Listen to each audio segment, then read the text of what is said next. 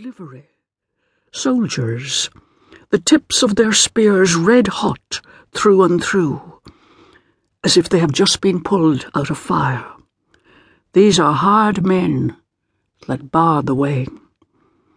In the second dream, I am in the house in the blue room where I was born. Doors and windows all locked, and even the space under the door where motes of dust used to sidle is sealed with some sort of wadding. The furniture is as it was, double wardrobe of walnut with matching dressing table and washstand. There is the slop bucket in green with a plaited basket button. I am there alone, incarcerated. All the others have died. I am there to answer for my crimes.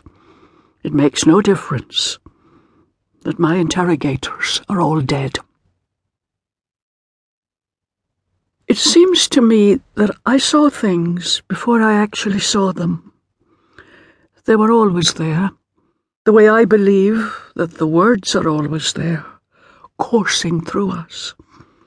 I think, for instance, that I recognized the blue walls of the blue room, walls weeping quietly away from endless damp and no fire, even though there was a fire grate ridiculously small compared with the size of the room, in which the lid of a chocolate box had been laid as an ornament. And Our Lady. She was not the sallow creature in paintings that I would come to see on different walls, but a buxom Our Lady of Limerick, with a host of infants around her ankles, as though she had just given birth to them. Her accouchement was far happier than that of my mother, who would talk of it down the years, her labour, her long labour, the night in December and the black frost that was usual for that time of year, the midwife late and the hullabaloo, which turned out to be needless, on being told that I had club feet because I came into the world the wrong way. The child before me had died in infancy, but I always believed that she wasn't dead. She was in one of the bedrooms, in a cupboard, or in a nightdress case. And after I learned to walk, I would never go up there alone, not even in daylight. My father and his brother Jack were downstairs drinking, and on being told the good news, they staggered up, bringing strips of goose which they had just cooked it being the Christmas season. In my mother's telling of it, the goose was half cooked, pink, and tough. Jack gave a rendering of Red River Valley. Come and sit by my side if you love me. Do not hasten to bid me adieu, but remember the Red River Valley and the cowboy who loved you so true.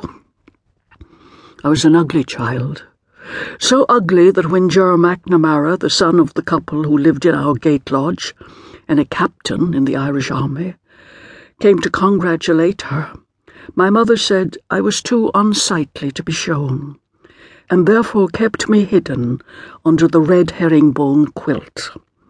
Such is the ragbag of anecdote, hearsay, allegory, and consternation that filled the canvas of my early life at once beautiful and frightening, tender and savage. Drewsborough was a large two-storey house with bay windows and could be approached by two avenues, an old and a new.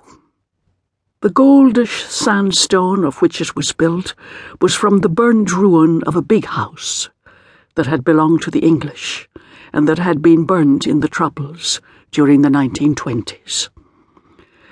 My mother, as a young girl, would be invited to the annual garden party held each year for the local peasantry, where they were served iced buns and homemade lemonade, with wasps swarming the buffet table.